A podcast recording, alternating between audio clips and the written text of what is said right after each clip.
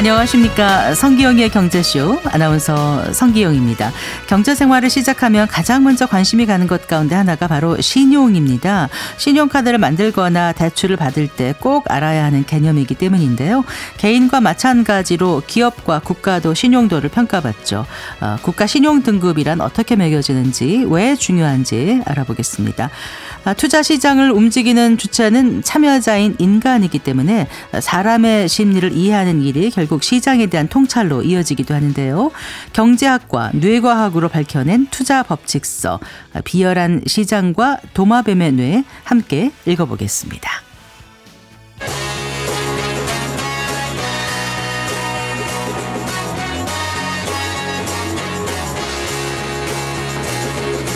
경제 시야를 넓혀드립니다. 투자의 지름길을 안내합니다. 돈 되는 정보를 발견하는 시간. KBS 1라디오 경제쇼.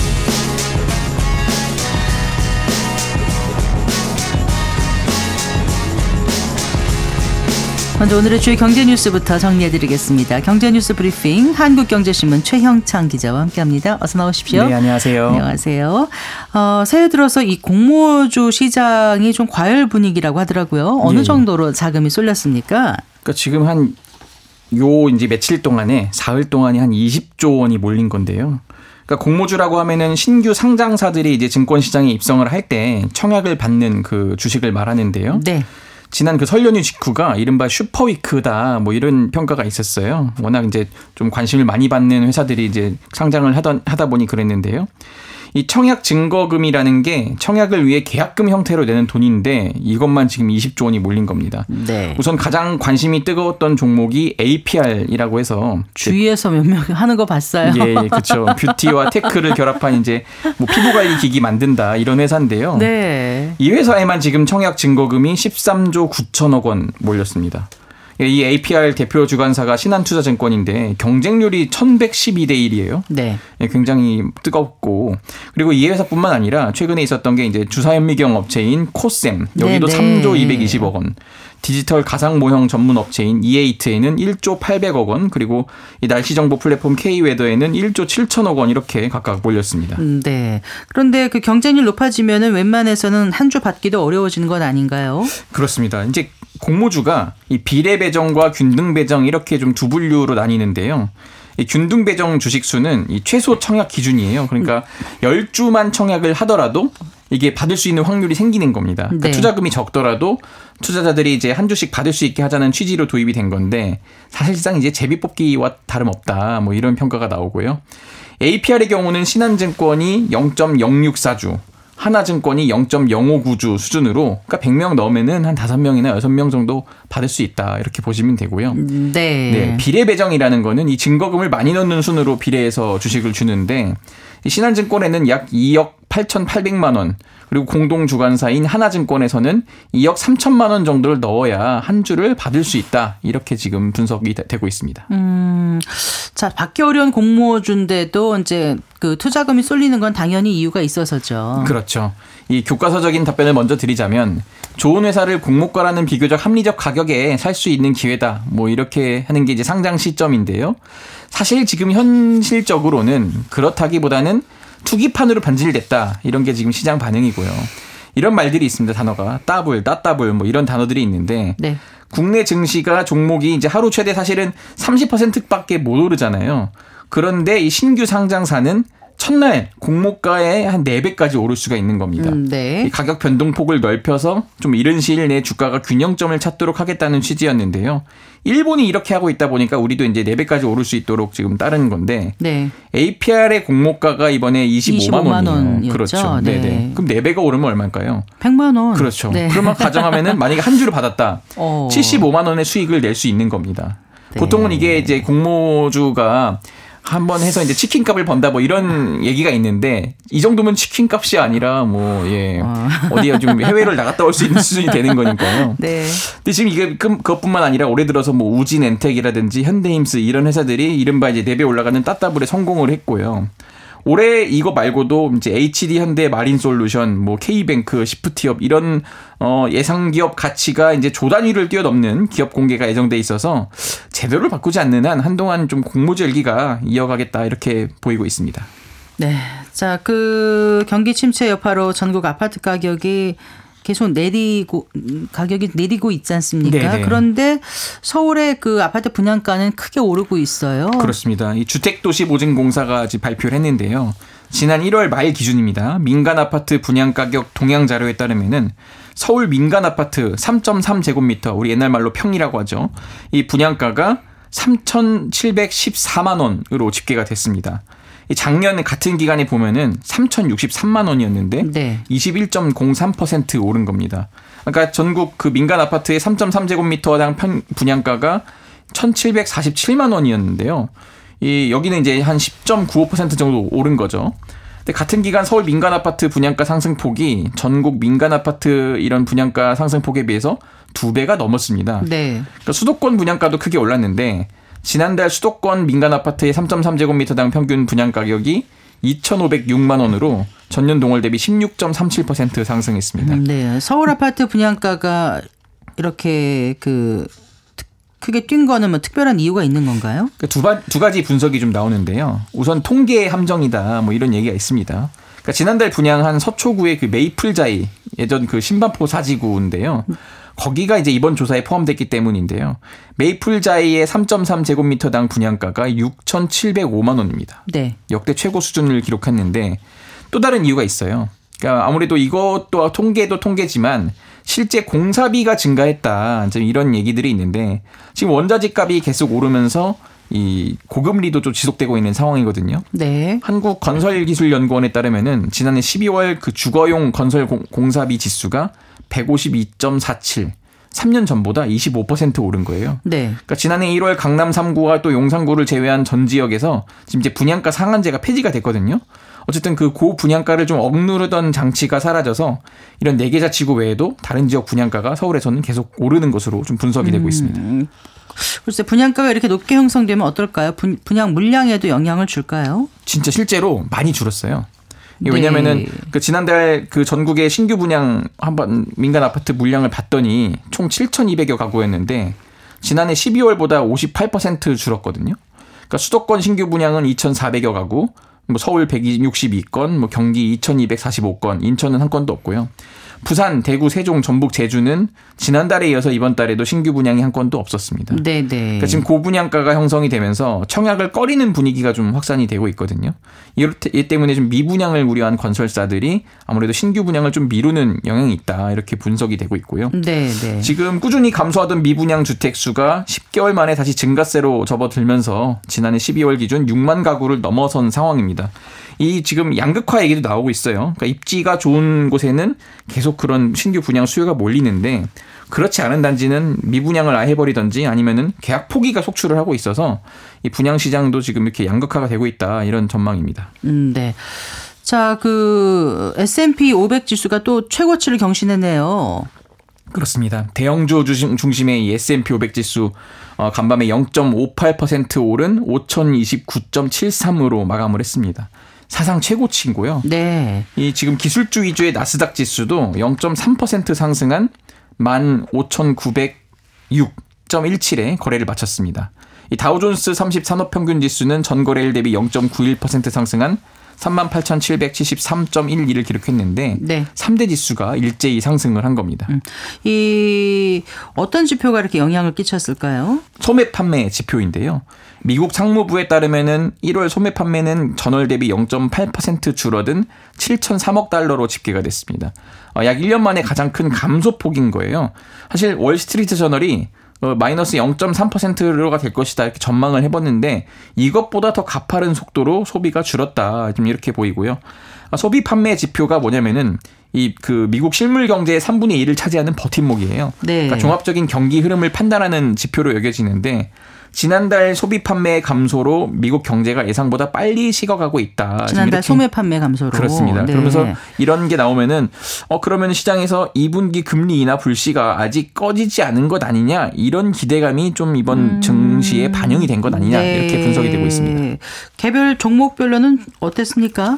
최근 시장에서 좀 고전하던 종목이 있었는데 테슬라. 네. 테슬라가 모처럼 뛰어 올랐습니다. 테슬라가 이제 전거래일보다 6.22% 급등한 200.45달러를 기록하면서 마감했습니다. 테슬라뿐 아니라 전기차 회사들이 다 올랐는데 리비아는 5.21%, 루시드는 5.22%, 니콜라는 5.83% 각각 급등을 했습니다. 아무래도 이제 테슬라가 오른 거는 국채 수익률이 이제 떨어지면서 전체 시황이 좀 시장에 우호적이었기 때문이다. 이렇게 지금 투자 전문지들이 분석을 했는데요. 네. 국채 수익률이 떨어지니까 테슬라의 저가 매수가 유입이 되면서 상승한다는 겁니다. 올 들어 테슬라가 각종 악재가 좀 이어지면서 막 25% 급락 이렇게도 나오기도 했었는데요. 네. 네. 또 워낙 많이 떨어졌다 보니까 좀 기저 효과가 있습니다. 이쯤 되면은 좀 저가에 사는 것 아니냐 뭐 이런 좀 심리가 좀 반영된 것으로 좀 보이기도 하고요. 네. 시가총액 3위였던 엔비디아 1.7% 내렸지만 여전히 시가총액 3위를 지켰습니다. 네. 잘 들었습니다. 고맙습니다. 감사합니다. 네, 경제뉴스 브리핑 한국경제신문 최형창 기자와 함께했습니다.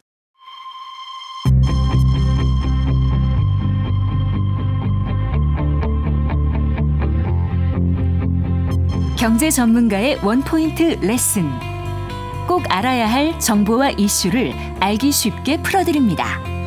대한민국 경제 고수와 함께 투자의 맥을 짚는 KBS 일라디오 경제쇼. 진행의 성기영 아나운서입니다.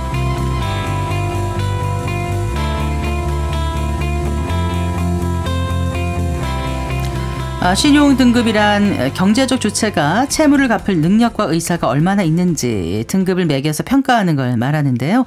아, 여기서 경제적 주체가 국가가 되면은 국가 신용 등급이 됩니다. 자, 그렇다면 국가 신용 등급은 어떻게 매겨지고 또 이게 어떤 역할을 하는지 오늘 생각해 보겠습니다. 아, 경제 전문 뉴미디어 어피티의 김정인 이사 스튜디오에 모셨습니다. 반갑습니다. 안녕하세요. 안녕하세요. 네. 뭐 세계적인 뭐 국제 신용 평가 기관 3대 기관 뭐 다들 들어서 아실 텐데 네. 이런 그 기관들이 다른 나라들의 그 많은 나라들의 신용 등급을 어떻게 매기는 걸까 궁금해하시는 분들이 꽤 계세요. 그래서 네. 오늘 좀 설명을 해주셨으면 합니다. 아, 네.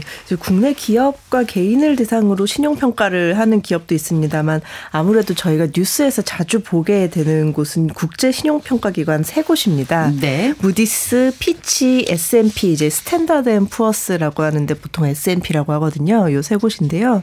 이 세 곳이 이제 정기적으로는 매 분기 네 번씩 각국 정부하고 다국적 기업의 신용 등급을 매기고요. 네. 또 이제 사회 경제적으로 큰 이벤트가 있으면 또 한 번씩 번씩 이렇게 또 매기기도 합니다. 네, 아무래도 국가는 굉장히 복잡한 또 어떻게 보면 생물 같은 존재잖아요. 네. 그래서 신용 등급을 매길 때는 정부의 부채 상환 능력은 물론 금융시장의 건전성이라든지 아니면 뭐 자본시장의 구조 또 기업 경영이 대체로 어떻게 되고 있는지 또 정치적인 안정성은 어떤지까지 좀 따져보게 됩니다. 네. 그래서 이 나라에 투자를 해도 좋은가 투자를 한다면 어느 정도 return과 리스크를 좀 각오해야 하느냐 그런 질문에 대해 대한 답을 이끌어내는 기준을 좀 제공을 하는 거죠. 네. 이렇게 복잡한 상황을 입체적으로 파악해서 일관된 분석을 제공할 역량이 된다고 인정받은 회사가 좀 국제 신용평가사 세 곳인 셈입니다. 네.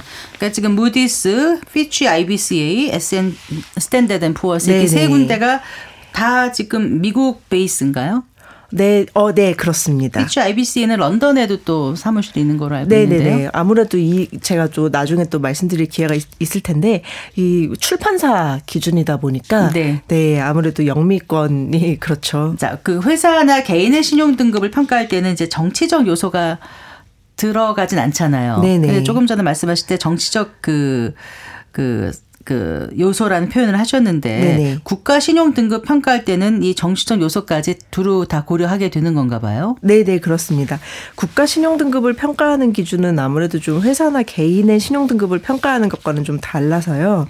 국제 신용 평가사가 그 나라의 경제적 요소뿐 아니라 정치적 요소까지 모두 고려를 하거든요. 그러니까 뭐 이렇게 생각하시면 좋을 것 같아요. 개인의 신용 등급을 평가를 할 때는 사실 집안이 얼마나 화목한지는 좀 따지지 않지만 네. 국가의 신용 등급을 평가 평가할 때는 아무래도 이제 정부의 좀 안정성이 중요하다 보니까 정치적으로 얼마나 평화로운지도 좀 중요하다는 거죠. 또 그 나라 정부의 성향도 좀 따지는 그 요소가 있습니다. 그래요. 자, 그러면 이제 국가 신용 등급은 어떤 역할을 하는지 더 설명을 해 주신다면은요. 아, 네. 이제 국제 신용 평가사가 제공하는 자료들이 사실상 투자 자문 역할을 좀 하기 때문에요.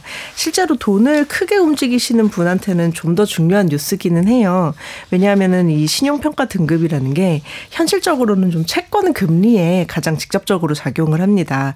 그래서 채권 투자를 하지 않으시는 분들은 잘 와닿기가 쉽지가 않은데요. 음, 채권 네. 시장이 워낙 또 개인 투자자들보다는 목돈이 도는 시장이라 기관 투자자들한테 더 친숙을 그렇죠. 하니까요. 네. 그래도 요새 조금 재미있는 국제 신용 등급 관련 뉴스가 좀 많았어서 어 괜찮으시면 뭐 피부에 와닿을 수 있도록 제가 좀 뉴스들부터 소개를 해 드릴 수도 있을 것 음. 어떤 같습니다. 뉴스요?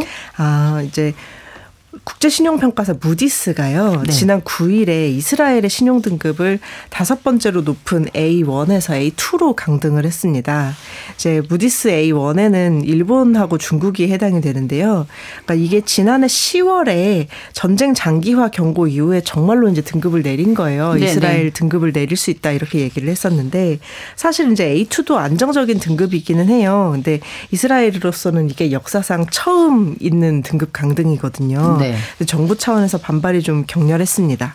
아시다시피 이스라엘이 지금 가자 지구에서 무장정파 하마스하고 전쟁을 치르고 있잖아요. 네. 그러다 보니까 이스라엘 정부는 올해 재정 적자가 580억 달러, 우리나라 돈으로 하면 약 77조 6천억 원에 달합니다. 이스라엘은 사실 원래 재정이 좀 탄탄하기로 유명한 국가였는데요. 전쟁이 돈 잡아먹는 귀신이죠. 이 액수가 만 1년 전인 2022년 재정 적자의 3배에 달하는 규모예요. 네. 그래서 지난해 10월부터 무디스는 이스라엘에 경고도 하고 또 신용등급 재평가 준비를 해왔습니다. 그래서 이제 시장인 강등에 전혀 놀라지 않았는데요. 이제 이스라엘 정부에서 이제 난리가 났죠. 스모트리치 이스라엘 재무장관은 신용등급 하락이 면밀한 경제 검토에 근거하지 않은 전적으로 정치적인 평가라면서 이제 전쟁의 정당성에 대한 신뢰 부족에 근거한다. 네. 정치적인 요소가 너무 많이 들어간 강등이다 이렇게 주장을 했고요.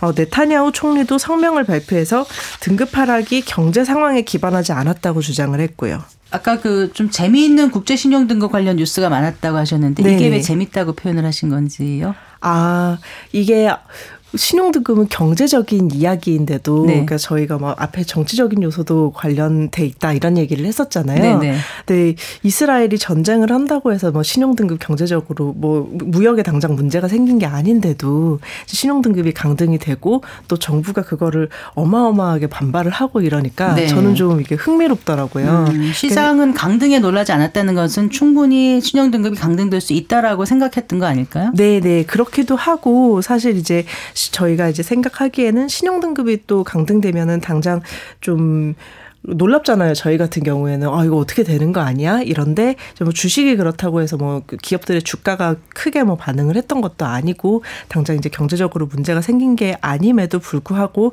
이제 어떤 신뢰도가 떨어지는 부분에 있어서 정부가 좀 반응을 하니까 아 이게 당장 우리한테 타격이 오는 게 아니더라도 지켜야 되는 어떤 신뢰도라는 게 있구나 이렇게 생각할 수 있죠. 음, 네. 또 어떤 사례가 있을까요? 네, 미국도 사실 이제 미국 뉴스도 있었는데요. 네. 미국도 사실 좀 마찬가지예요. 그러니까 지난해 11월에 부디스가 신용 등급 전망을 좀 안정적에서 부정적으로 내린 적이 있는데요. 네, 네. 이게 또 이제 앞에 이스라엘 뉴스와 비슷하다면 비슷한데 정치가 좀 너무 난삽하다 이런 이유였습니다. 그때 저희 이제 저희 저도 이제 그 뉴스를 보내드리고 있는데 저희 독자들 피드백이 미국도 신용 등급이 내려가느냐, 미국이 신용 등급이 내려가면 이제 세계가 큰일 난 것이 아니냐 이런 걱정이 좀 많이 들어왔거든요. 음, 네. 그런데 저희가 알다시피 이제 미국이 사실 지금 경기가 제일 세계에서 가장 이제 덜 타격을 받았잖아요. 그럼에도 불구하고 이렇게 걱정을 하시는 거죠. 사실 미국의 신용 등급도 내려갈 수 있죠. 지난해에는 무디스 이전에 피치도 미국의 신용 등급을 좀 강등을 했거든요. 그러니까 연방 정부 재정이 계속 악화되고 있고 네. 이 악화의 원인이 되는 부채 한도의 확장에 대한 협상이 20여 년째 계속 이제 반복이 되고 있거든요. 재정연도가 끝날 때마다 정부 채무 불이행이나 이제 셧다운을 걱정한다는 기사가 반복돼서 사실 이제 저는 상투적으로 느껴질 정도인데요. 네, 네. 근데 이게 너무 반복이 되다 보니까 구조적인 문제가 좀 있다고 지적을 한 거죠. 피치의 경우에는 이제 피치도 이제 신용 등급을 내렸는데요, 미국에. 네. 1994년 이후 처음 있는 일이기는 했어요. 그래서 스탠다드 앤 푸어스도 2011년에 부채 위기가 좀 크게 불거졌을 때 한 단계 강등한 상태로 미국의 신용 등급을 올리지 않고 있고요. 그래도 이제 최고 등급이 아닐 뿐 굉장히 높은 등급인데요. 또 경제 지표를 잃는 법 중 하나가 추세를 보는 겁니다. 네. 이제 아무리 높은 수준이어도 하향 추세면 리스크가 좀 생기는 거죠. 미국이 그럴 수 있냐라고 이제 질문을 하면 조금 과장해서 말을 보태면 사실 이제 미국이 지금 자본주의 경제 질서의 축이고 또 기축 통화국이고 한 것의 장점이 경제 성적표가 계속 좋아서라기보다는 경제 성적표가 나빠도 미국은 미국이라는 데 있다고 해야 할 것 같습니다. 네. 물론 이제 말씀드렸듯이 지금은 미국 경기가 세계에서 제일 좀 좋죠. 그런 측면도 있지만요. 네. 그럼 우리나라 국가 신용 등급과 관련해서 나온 것들은 어떤 게 있습니까? 사실 우리나라 국가 신용 등급은 좀 안정적인 추세를 유지를 하고 있는데요. 국가 신용 우리나라 국가 신용 등급보다는 이제 우리는 기업에 관련해 가지고 좀 약간 좋은 소식이라고 해야 될지 그런 소식이 있습니다. 무디스는 물론 스탠다드 앤 푸어스도 현대자동차 그룹 그러니까 이제 현대차하고 기아차의 신용 등급과 신용 전망을 각각 올렸습니다. 네. 이제 무디스는 실제 등급을 BAA1에서 A3로 상향을 했고요. 스탠다드 앤 푸어스는 신용 등급 전망을 이제 긍정적으로 올렸는데요. 이 신- 신용 등급 전망은 신용 등급하고는 좀 다른데 이제 다음에 올릴 수도 있다는 이제 기대를 주는 상황인 거죠. 그래서 계속 탄탄한 실적을 낸 것이 주요했다고 해요. 그러니까 우리나라는 사실 이제 국제 신용 평가사 등급 매기기에 다른 나라들보다 조금 더 민감하게 반응하는 편입니다. 왜냐하면은 음, 네. 97년 외환 위기 때 워낙 이제 뜨거운 맛을 봤었기 때문에 네, 네. 그래요. 자, 그런데 그 국제 신용 평가사들은 그러면은 누가 애초에 어떤 자격을 줬길래 다른 나라에 아, 등급을 매기지? 다른 나라 어떤 기업들의 또 등급을 매기지? 이런 어, 생각을 하시는 분들도 계실 것 같거든요. 네, 사실 이제 여기까지만 이야기하면 거의 뉴스 전달이라서 조금 어렵죠. 저처럼 좀 삐딱한 사람은 이제 그냥 어렵다, 무시하자 뭐 이러지 않고요. 이제 좀 이제 질문을 갖게 돼, 의문을 갖게 되는데 말씀하신 대로 아 도대체 무디스의 피치가 뭔데 남의 국가, 남의 기업의 등급 을 매기나 뭐 이런 생각도 조금 하고 등급이 오르고 내리면 뭐 어떻게 된다는 거냐 이렇게 좀 구체적으로 따져보게 됩니다. 사실 근데 세계 3대 신용평가사라고 하면 이제 뭐 무디스, 피치, 스탠다드 앤 푸어스를 꼽는데 이중 네. 가장 유명한 배경 이야기를 가지고 있는 곳이 무디스입니다. 무디스가 어떻게 설립됐는지 듣고 나면 이제 신용평가사의 역할이 무엇인지 전반적으로 좀 이해가 되는데요. 네. 사실 무디스는 미국의 출판사였습니다. 소설이나 동화를 출판하는 곳은 아니었고요. 각종 시장 통계를 모아서 책을 냈습니다. 근데 이제 책을 발간하기 시작한 시점이 언제냐면 1900년이에요. 아이고 그렇군요. 네, 우리나라에서는 이제 대한제국 광무 4년, 고종 황제가 37년째 재위를 하시던 시절인데요. 지금은 우리는 이제 인터넷에서 검색만 하면 각종 통계 자료를 바로 이용할 수가 있는데요. 이때는 이게 굉장히 고급 자료입니다. 일단 제대로 산출되는 통계 자체가 좀 드물었고요. 어디서 그런 걸 만들어도 그런 게 존재하는 지도 모르기 십상이었기 때문에 네. 네, 무디스가 이제 정부 공공기관과 각종 산업 통계, 이제 회사, 은행, 채권 관련해서 있는 통계, 없는 통계, 그 당시에 싹싹 긁어다가 모아낸 거죠. 무디스 매뉴얼이라는 이름이었습니다. 이제 사- 조금 더 긴데 너무 영어가 길어가지고 제가 좀 생략을 했고요.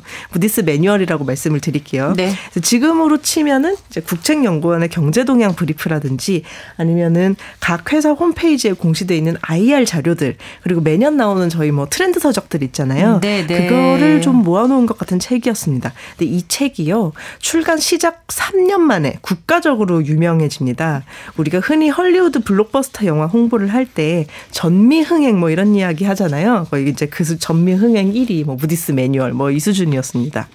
일반인 입장에서는 그때 당시에는 이제 한 도시에서 다른 도시로 여행하는 것이 일생일대의 도전이던 시절인데 회사 IR 자료 알려면 이제 큰맘 먹고 몇 박 며칠 여행을 해서 그 회사로 가든가 그래서 관계자를 만나거나 아니면 안 올지도 모르는 서신을 좀 주고 받아야 하는 시절인데요. 네네. 이제 시내 서점에 나가면 일반인이 미국 시장 판을 읽을 수 있게 된 거죠. 네. 그러다가 정말로 대박을 터뜨린 게 언제냐면 대공황 때입니다. 1929년부터 그래서 미국 거의 모든 회사가 파산 내지는 부도를 맞았는데 무디스가 괜찮다고 평가한 회사들은 살아남았어요. 아, 그렇군요. 네, 그래서 이거를 믿고 투자한 투자자들은 재산을 좀 지킬 수가 있었죠.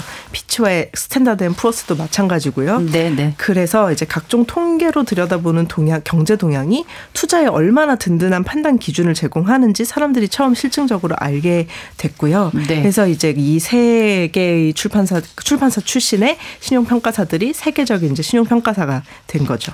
네. 그래서 무디스, S&P, 피치 이렇게 이제 3대 신용평가 기관이 지금까지 세계에서 아주 중요한 기관으로 자리 잡고 있는 건데 우리나라가 지금 어느 등급에 속한다 그러셨죠 아까? 우리나라는 이제 그 세 회사가 각각 다른데요. 네. 무디스 같은 경우에는 이제 A2, 네. 이제 스탠다드 앤 푸어스도 이제 A2 이 정도 될 건데 신용 상태 우수입니다. 네. 근데 사실 이제 체계는 좀 세부적으로 굉장히 잘지만 체계는 비슷한데요. 결국 투자 적격이냐 투자 부적격이냐인데 투자 적격에 있고 좀 네. 이제 안정적으로 등급을 유지하고 있습니다. 네. 근데 미국이 이제 자국은행들이 채권을 살 때 국제 신용 평가사들의 적격 평가를 의무화하고 있고 또 기업들의 신용 평가를 의무화하고 있지 않습니까? 네 네. 그래서 이 국제 신용 평가사들이 결국 세계 경제에 미치는 영향이 아주 클 수밖에 없을 것 같아요. 예, 그렇습니다. 이제 국가 신용 등급에는 이제 그, 그 국가에 속한 기업이나 금융기관이 원활한 경제 활동을 할 수 있는지의 여부도 중요하게 고려됩니다. 사실 네. 은행이나 대기업 신용 등급은 거의 그 국가의 신용 등급하고 동기화가 돼 있거든요. 근데 사실상 외국인 투자자들은 이 국가 신용 등급을 보고 이제 은행, 대기업, 국영기업 등과 거래를 하는 거예요. 하지만 이 평가라는 게 결국에는 자료를 보고 사람이 하는 일이거든요. 음. 예, 미래를 완벽하게 예측하는 건 어떤 초월적인 영향, 영역이어서 신용평가 사가 괜찮다고 해서 안심했다가 이제 세계적인 규모의 금융 위기가 터진 적이 몇 번 있죠. 근데 이 신용평가사의 힘이 굉장히 세거든요. 네. 자, 혹시 음, 국제 신용 평가사들의 평가는 정말 정확한가? 어, 어쩌다가 잘못 매기거나 하진 않는가. 그런 생각도 뭐 가능하지 않겠습니까? 아, 네, 그렇죠. 사실 이제 그 얘기가 나오면은 97년에 우리나라 외환 위기 이야기를 안 할 수가 없는데요. 예, 예, 예. 물론 이제 그때 재정 상황이 그 좋지 않았죠. 근데 이제 그때 딱 시점으로 돌아가서 이대로 유지가 되면 정말로 우리나라가 파산해서 돌이킬 수 없는 지경이 될 거였느냐라고 얘기를 하면 또 그런 것은 아니었거든요. 그래서 아시아 외환 위기 막바지였던 우리나라 외환위기 정말 단순하게 정리를 해보자면 이제 세계적으로 금리가 낮아서 우리나라도 좀 돈을 많이 빌려서 사업을 확장을 했는데 미국이 갑자기 금리를 올리는 바람에 세계 금리가 크게 올랐고 우리나라로서는 이제 원금과 이자를 갚을 돈이 부족해지는 바람에 여기에 이제 좀 기업들의 재무 구조나 이런 것들이 약간 좀 안 좋았던 바람에 구제금융을 신청하게 됐는데요. 근데 이제 흑자 도산이기는 했어요. 그래서 막 네. 이제 받을 돈이 많은 상황 이었는데 이제 좀 약간 재정 운용을 잘못해가지고 당장 단기적으로 갚을 돈이 없는 상황이었는데 그러니까 전문 용어로는 유동성 위기라고 하죠. 근데 채권자들한테 우리가 만기 연장을 좀 부탁을 했거든요. 네. 지금 넘기면 갚을 수 있다 이렇게 부탁을 했는데 이제 그 신용 평가사들이 등급을 연쇄적으로 최대 12단계까지 내리는 음, 바람에 네. 이제 지금 당장 갚으라고 할 생각이 없었던 투자자들도 어우 이게 신용 평가사들이 내리는 걸 보니까 안 되겠어 이러고 만기 연장 상환을- 못해 주는 네, 거죠. 오히려 요구하는 바람에 이제 네. 우리가 결국 구제 금융을 신청할 수밖에 없었던 그런 상황이 있었습니다. 네. 2008년 세계 금융위기 때도 사실은 이제 리먼 브라더스라는 175년 된 회사가 무너지면서 이게 세계 경제가 도미노처럼 무너졌던 거잖아요. 근데 국제 신용 평가사들이 이 회사하고 이 회사의 채권을 좀 안전하다 이렇게 이야기를 했었거든요. 그런데 이제 금융 위기가 터지니까 좀 문제가 됐었죠. 신용 평가 방식에 문제 있는 것이 아니냐 이러면서요. 네. 그러면 이제 국제 신용 평가사의 그 평가 방식에 대해서 불만을 가진 국가들도 분명히 있을 것 같고요. 네네.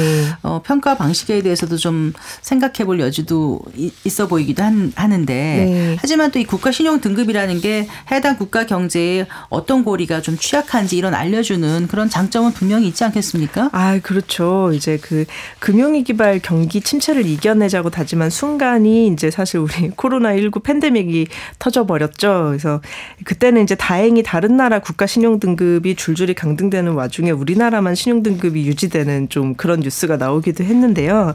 근데 우리나라 신용등급 최대 위험 요인은 이제 단기적으로 가계부채, 이제 중장기적으로는 인구 절벽과 고령화가 꼽힙니다. 지금은 좀 안정적으로 유지가 되고 있더라도 이런 일이 계속 벌어지면은 등- 강등할 수밖에 없다. 이런 이- 이야기인데 그러다 보니까 우리가 경제의 어떤 면을 좀 중점적으로 관리해야 하는지 명백하게 보이는 거죠. 안 그래도 지난 연말에 이제 한국은행에서 발표한 초저출산 및 초고 령 사회 이제 이 대책 보고서에서 이 지점을 좀 명확하게 짚어서 우리가 큰 이슈가 됐었는데요. 네. 물론 이제 우리 생산 인구 축소나 고령화 사회 진입이 왜 발생했고 얼마나 큰 일인지는 수없는 보고서가 쏟아졌는데 이 한국은행 보고서는 워낙 심층 연구였고 또 대책을 비교적 분명한 목소리로 제시했기 때문에 이제 사람들이 조금 더 인구에 회자되는 그런 일이 있었습니다. 그래서 결국 이 심각한 상황 원인을 정리하면 경제적 압력과 불안이고요. 이 두 가지 때문에 결혼 연기 포기가 되고 또 출산을 연기 포기를 연쇄적으로 이어지니까 우리가 앞으로 이제 이게 경제 성장률에 좀 큰 영향을 미친다고 얘기를 했고 또 신용 평가사들도 이런 부분에 있어서 이제 이거를 해결을 하지 못하면 앞으로 이제 경제 성장률이 낮아지는 거에 있어서 이거를 좀 불안 요소로 보고 있다 이런 이야기를 했거든요. 그래서 이 보고서 얘기를 조금 더 하자면 정부에서 가족 관련 정부 지출 규모를 늘려야 하고 육아휴직을 보완하고 그리고 무엇보다 가장 큰 것으로 도시에 집중된 인구 밀도를 반드시 완화해야 된다고 얘기를 했어요. 사실 수도권 집중화가 여러모로 문제이긴 하니까요. 네. 자, 국가 신용 등급이 왜 중요한지 끝으로 좀 간단하게 정리를 해 주신다면은요. 네네. 신용등급이 진짜 중요한 이유, 이게 돈을 빌릴 수 있는 능력이자 갚을 수 있는 능력을 뜻하죠, 신용이. 자본주의에서 정말 중요한 개념인데요. 이제 개인의 신용등급 못지않게 내가 소속된 기업과 국가의 신용등급도 이제 나한테 굉장히 영향을 많이 미치기 때문에 이제 어, IMF 때처럼 이 개개인의 삶에도 영향을 미치는 결과를 만들 수가 있거든요. 그래서 우리가 신용의 중요성을 이해하고 신용을 높여가려 고 노력해야 하는 이유입니다. 네. 오늘 말씀 잘 들었습니다. 고맙습니다. 네. 예, 경제 전문 뉴미디어 어피티의 김정인 이사와 함께 했습니다.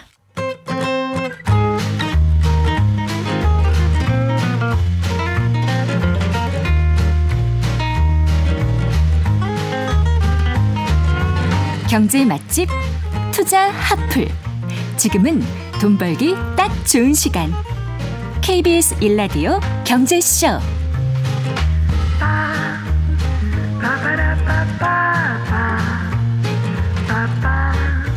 성기영의 경제쇼 어, 2월 28일 수요일에는 안수남 세무사와 함께하는 세무상담 코너가 열립니다. 아, 세금 관련해서 궁금한 내용 있으신 분들은 성기영의 경제쇼 홈페이지 청취자 게시판에 질문 남겨주시거나 샵 9730으로 상담 내용 어, 문자로 보내주시면 됩니다. 아, 안수남 세무사가 여러분의 고민에 친절하게 답변해 드리겠습니다. 어, 투자 경제학자 테리 버넘 하면은 이제 2008년 금융위기를 정확히 예측한 인물로 유명한데요. 아, 그가 투자와 인간 본성의 관계를 조명한 책, 아, 비열한 시장과 도마뱀의 뇌 오늘 함께 읽어보겠습니다. 미래에서 투자와 연금센터의 이상건 센터장 스튜디오에 모셨습니다. 반갑습니다. 예, 반갑습니다. 아, 제목부터가 강렬해요. 예. 언뜻 들어서는 어 비열한 시장과 도마뱀의 뇌. 어 무슨 뜻이지? 어떻게 이게 두 개념이 연결되는 거지? 이런 생각이 드는 분들 많으실 것 예. 같아요. 저뿐 아니라. 자, 이 책 소개해 주시는 이유부터 먼저 좀 말씀해 주세요. 예, 우리가 채권, 주식, 부동산 이게 소위 말하는 금융 투자 시장이잖아요. 네. 여기에는 인간의 비합리성과 합리성이 같이 공존하고 있는 것입니다. 곳이 곳이거든요. 왜냐하면 인간이라는 존재가 사실 뜨거운 피와 심장을 가지고 있기 때문에 때로는 공포에, 때로는 두려움에, 때로는 지나친 낙관에 의해서 그 시장의 움직임을 참여하는 이런 현상들이 나타나기 때문인데요. 그래서 이 책은 이게 투자책인데 이 저자가 얘기하는 것은 이 책의 80%는 심리학을 가지고 있다. 심리학 베이스고 네. 20%는 이 사람이 경제학 박사입니다. 그러니까 거시 경제학을 바탕으로 쓴 책이다라는 얘기를 하면서 뭐 재미난 비유를 들어요. 심리학이라는 스튜, 그 스튜 서양 음식이죠. 경제학이라는 소금을 살짝 뿌려 맛을 낸 것이다. 이 책은. 아, 심리학이란 스튜에 경제학이란 소금을 뿌렸다. 예, 살짝 뿌려서 맛을 냈다. 네. 이런 얘기를 하는 거고 지금 말씀하신 그 도마뱀의 뇌는 어떤 거냐면 그 본능에 충실한 인간의 심리와 행동을 표현하는 말인데 인간의 뇌가 진화하는 과정에서 가장 먼저 진화한 게 이런 본능에 충실한 파충류의 뇌라는 부위예요. 네. 그다음에 이제 가장 늦게 진화하면서 가장 인간답게 만드는 게 전두엽 피질이라고 그래서 우리 이마 뒤에 있는 뇌 부위가 우리가 소위 말하는 추론, 논리, 이성, 자제력, 인내심, 그 소위 말해서 인간을 더 인간답게 만드는 요소를 네. 관장하는 뇌 부위가 전두엽 이마 뒤에 있는 전두엽 피질이고 네. 이 나머지 부분에서 인간의 본능에 충실한 거, 뭐 생존의 본능, 뭐 먹는 거 이런 것들을 관장하는 뇌 부위가 이제 파충류의 뇌라고 그러는데 저자는 이걸 비유를 해서 이렇게 어떤 논리적인 추론을 관장하는 영역이 아니라 본능에 충실한 인간의 심리와 행동을 관장하는 영역을 도마뱀의 뇌라고 표현하고 있습니다. 그러니까 이제 본능에 충실한 인간의 심리와 행동을 표현한 게 도마뱀의 뇌다. 뭐 이런 그렇죠. 말씀이신 예. 거죠. 예. 그런데 이제 이게 어떤 인간의 경제 활동을 할 때 이 도마뱀의 뇌가 작동을 한다는 거 아니겠습니까? 그렇죠. 예. 그러니까 투자에서도 본능이 예, 더 그렇죠. 작동할 수 있다 이런 얘기인가 예, 봐요. 맞습니다. 예. 어, 근데 그 본능이 투자에 적합한 걸까요? 그래서 이제 이 저- 이런 책이 나올 수 있는 거죠. 그러니까 결론적으로 말씀드리면 적합하지 않기 때문에 네. 우리가 이런 인간의 본성을 이해하는 것이 자기가 투자해서 의사 결정을 할 때 실수나 실패를 줄이는 방법이 된다는 거죠. 네. 왜 그러냐면은 인간은 아프리카 사바나에서 진화해온 존재고 인간의 본성은 우리가 막 수학 공부하고 과학 공부하고 주식 분석하는 쪽으로 진화한 게 아니라 인간의 본성이나 뇌는 음식과 은신처를 은신처 내가 쉴 곳을 찾는 쪽으로 진화해 온 거예요. 네. 그러니까 즉 생존과 번식에 도움이 되는 쪽으로 진화해 왔는데 인간이 금융시장과 더, 더불어 살아온 거 예를 들면 주식시장과 사- 더불어 살아온 것은 인류의 역사를 긴 두루마르기 화장지처럼 쭉 늘- 늘렸을 때한 네. 점도 안 되는 시기라는 거예요. 한 사실 점도. 그렇죠. 아니, 한 네. 점도 안 되는 시기이기 때문에 인간의 뇌는 훨씬 더 많은 기간 동안 음식을 찾고 생존을 내 생존을 하려고 그러는 이런 식의 어, 본능을 관할하는 뇌부위가 훨씬 더 많이 발달돼 있는 거고 네. 인간의 그 소위 말해서 이렇게 금융시장 이런 게 대응할 수 있는 뇌의 발전 과정 이 굉장히 짧기 때문에 우리의 삶을 더 지배하는 거는 실질적으로 이렇게 합리적인 것이 아니라 비합리적인 동화의 뇌가 더 많은 걸 지배한다고 얘기를 하고 있는 거죠. 사실 우리가 그 문명 생활하지만 가끔씩 보면은 더 동물적인 본능에 가깝게 반응하고 행동할 때가 많다는 생각을 할 때가 있거든요. 그게 뭐 대표적인 예로 우리가 설명할 수 있는 게 어떤 거냐면 자동차와 뱀에 대한 거예요. 음, 네. 그러니까 현대인들이 자동차 사고로 많이 죽을까요? 아니면 뱀에 물려서 많이 죽을까요? 자동차 사고. 그죠? 네. 근데 자동차가 옆에 있다고 깜짝 놀라진 않아요. 사람들이 뭐냐면 그냥 차 가도 지나가요. 네. 그렇지 않습니까? 근데 뱀이 있으면 깜짝 놀래요. 음, 어, 음, 음, 그렇죠. 음, 그러니까 놀라죠. 인간, 예, 인간의 진화 역사에서 각인되어 있는 건 우리의 DNA의 뇌 네. 속에 뱀이 더 위험한 존재였거든요. 오랜 시간 동안 자동차보다. 아, 그래서 그런 거예요? 예, 그렇게 설명을 하죠. 네. 이- 이런 그, 그 뇌과학 입장에서 진화 심리학을 공부하시는 분들이 드는 대표적인 사례 중에 하나죠. 그렇군요. 예.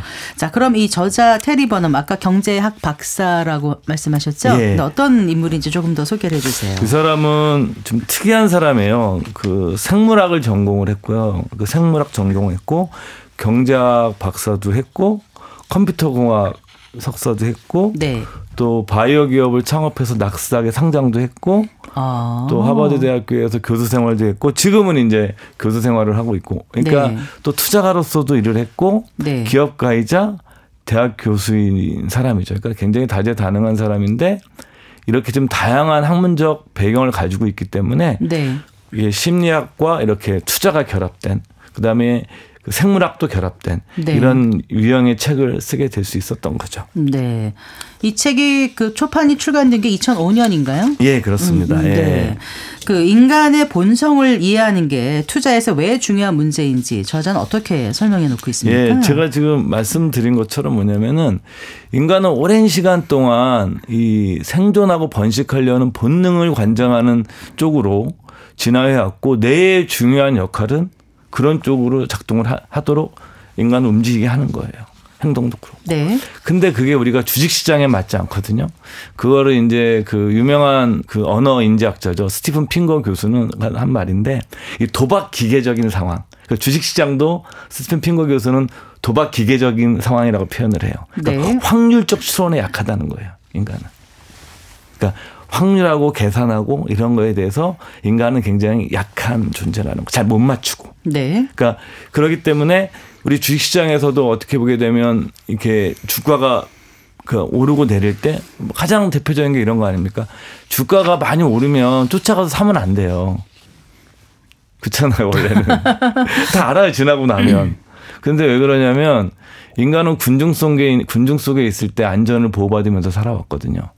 그러니까 군중 속에 있을 때 편안한 거예요. 네. 그러니까 나 혼자 있으면은 이성적으로 생각할 수 있는데 군중 속에 들어가면 군중 속에 묻혀 있을 때 인간은 편하도록 진화해 왔기 때문에 다른 사람 따라서 투자를 하는 것 자체가 오히려 더 안전하게 느끼는 거예요. 심리적으로 안전하게 느끼고 여기서 내가 빠지면 더 불안하고 맞습니다. 결국 종국에 가서 실패를 하더라도 나만 실패한 게 아니야. 다 같이 맞습니다. 한 거야 하면서 위로를 예. 하게 될 것 같아요. 네, 맞습니다. 네. 그게 바로 인간의 본성인데 그게 투자 시장에는 네. 그 스티븐 핑거 교수의 표현하면 도박 기계적 확률적 추론 상황에는 네. 맞지 않는다는 거죠. 이런 인간의 본성들이. 음, 네. 그래서 도박 기계적 상황에서 오류를 범하는 존재가 인간이다. 예.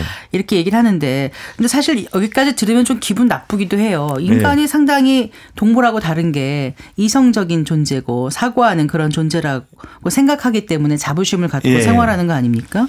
그런데 이제 그이 저자도 그렇잖아요. 아까 말씀하신 전두엽 피질이 투자를 분석적으로 해준다. 예. 이렇게 써놓고 있다면서요. 예. 그런데 인간이 때때로 이렇게 비이성적인 행동을 하는 이유는 뭘까요?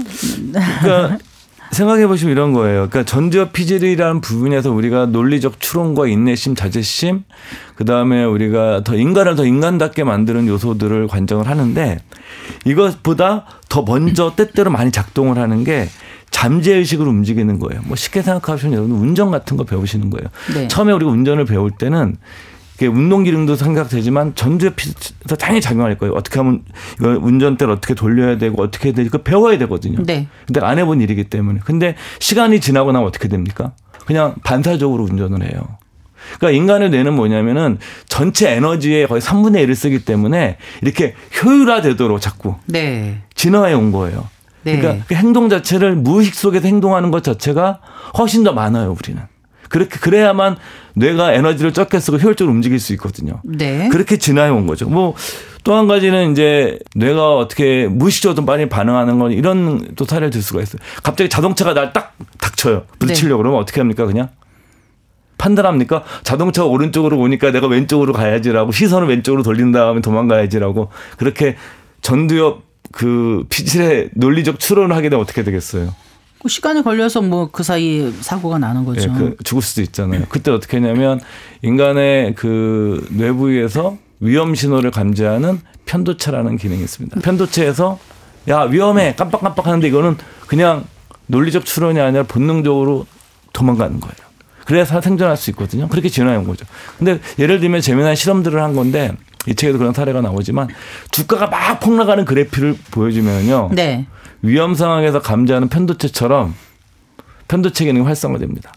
그 뇌를 그래서요? 그러니까 막 폭락할 때 아 위험하면 어떻게 해야 됐어요? 주가가 어, 더 떠질 것 같으니까 팔아야지. 네. 팔아버립니다. 그런데 예. 맞는다는 거예요? 안 맞는다는 거예요? 그게요? 그 렇게 하다 보니까 어떻게 틀린 행동을 하게 되는 거예요. 주가가 너무 폭락할 때는 어떻게 됩니까? 버텨야 되거든요. 그런 거예요. 사실 그것도 예. 이게 이게 맞다 저게 맞다 나중에 지나보면 꼭 반드시 그렇진 않은 반드시 것 같아서 그렇지는 않은데 우리가 이제 시장 수익률만 봤을 때 네. 뭐냐면 폭락을 할 때 사람들이 시장을 탈출하는 경우에 수익률이 장기적으로는 더 안 좋았던 경우들이 그렇긴 해요. 너무 커- 두려워서 팔고 났는데 조금 더 맞습니다. 기다렸다가 반등할 수 있는 거를 맞습니다. 놓치는 경우가 허다하거든요. 예, 맞습니다. 그 얘기를 네. 하고 있는 겁니다, 이 책에서도. 그렇군요. 예. 네.